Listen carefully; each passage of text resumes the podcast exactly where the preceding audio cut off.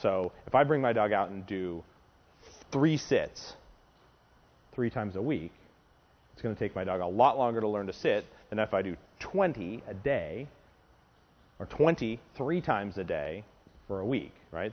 They're going to get way more reps in a short period of time. It's the same thing. Like if you uh, are learning math, they don't give you one problem that uses the quadratic equation a day. They give you 30 of them, right? And you do the same kind of problem over and over and over and over again. And you're like, okay, I got this, right? I, I figured this out. It's the exact same thing for the dog. When I'm working on a skill, I want to drill that skill, and I want to get as many reps of that behavior in a compressed time frame as possible while they're trying to learn what that is, right? And that'll speed the process up. So we tend not to use toys in the beginning as much because we don't get as many reps. Harder. Like some of these things, like luring your dog into a stand with a toy, can be really hard unless your dog's very polite about the toy, right?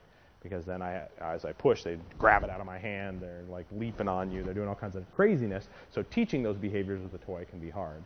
There are people out there that do it that are really good at it, but it's it's difficult it's a, it takes a lot more physical skill and timing, and you have to have a lot of uh, uh, restraint put on your dog so they know that they can't grab the toy until you tell them they can grab the toy. So they tend to have to be further along. Whereas with, uh, like, you couldn't bring out a little puppy and use a toy to do those things very functionally. But food, no problem. And then once you've established the behavior with food, you can replace the food with a toy. And after lunch, we'll bring out and we'll do a little play with the toy. Um, but I should say that we don't use the toy as an obedience reward until we have the, some certain rules established, right? So one of the things is we're going to play with our dogs, and we want the dogs to be interested in playing with us. Now they're playing tug, or they're chasing a ball, or whatever it is, and they're into these activities. But they don't. We don't use it in obedience as a reward until they're really into it. They'll let go of it when I ask them to let go of it, and they'll bring it back to me if I let them have it or throw it for them. If I don't have those three things established, don't try to use it during your obedience because obviously if they don't want it enough, it's not a reward. They won't let go of it, then I get one repetition of whatever behavior I want, and then I have a fight to get the thing back. So whatever good things they learned, they just unlearned because I had to choke them off the thing afterwards, right? So they had a good experience and then immediately followed by a bad one, right? So that we would prefer not to do that. And if they won't bring it back to you, it's a problem too, because then if they pull it out of your hand or you throw it and then you got to chase them around and get it back from them, again, you introduce conflict to your and disrupts the flow of your obedience sessions and potentially introduces conflict into the relationship. So what we want to do is make sure you get those things all ironed out in the play portion before you go on to using it in the obedience. And then once you have those, now my dog, I've sh- shown him with food how to sit, down, stand, heel, look at me, whatever.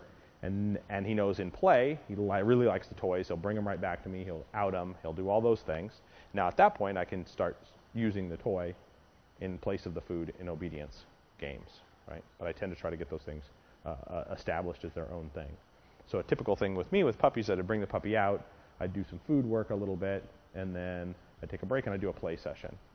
And then I do those repeatedly. So the food sessions I concentrate on teaching the puppy all their basic stuff, you know, their reward, their communication language, their reward marker, how to follow lures, shaping behaviors, initial behaviors, all that kind of stuff. I'm installing stuff separately I'm playing with them, and in during play they're learning to like to play, they're learning to out the toy, they're learning to bring the toy back to me, they're learning those things, and then I merge those worlds as you go along.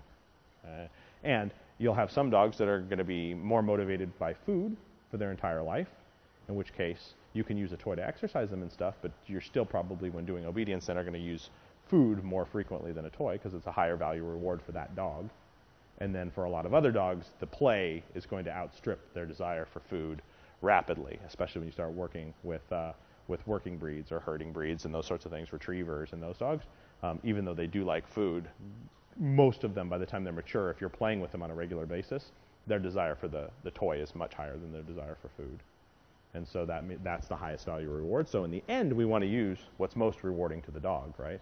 Because if we do that, we get better, stronger behaviors.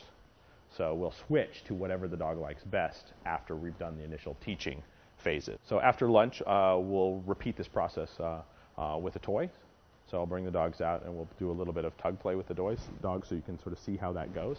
Uh, and I have a variety of kind of soft and various uh, weight tugs. One of the things that we're going to find is that when we go to using toys, you have to choose a toy that's appropriate for the dog's development and intensity, right? So with little puppies, we frequently start with very soft things. But as soon as the puppies are into it, you don't want to keep playing with soft things because once you start having to introduce rules, it's very difficult to introduce rules on a big floppy squishy toy, right? You can't hold it still, you can't immobilize it. There's certain things that we don't want to do. So when we start, we use a soft toy, and then once I feel them really compressing, I go to a slightly firmer one and a slightly firmer one until I have the toy that's the perfect toy for me to start to introduce rules with. And that'll be different with every dog. So some dog may be on a soft, squishy toy for their whole life.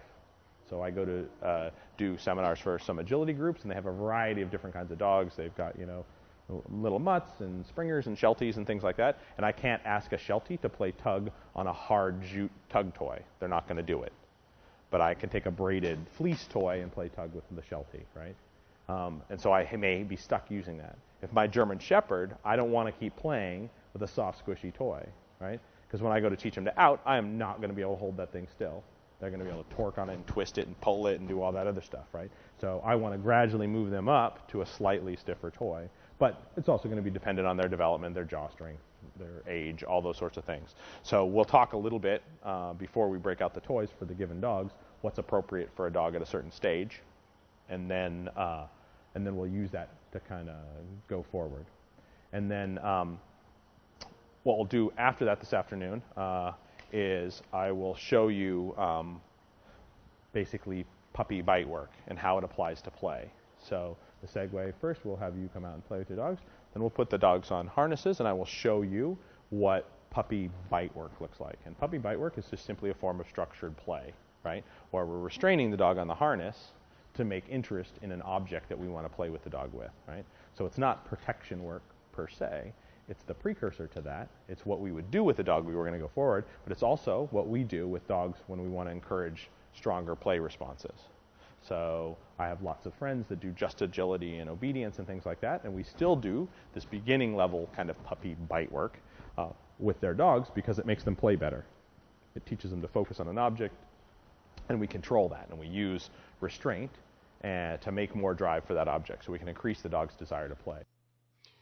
If you'd like to learn more about how to use food in your training and how to use tugs and playing tugs in your training, you can get the two DVDs that I've done with Michael. The first is titled The Power of Training Dogs with Food. The second is titled The Power of Playing Tug with Your Dog.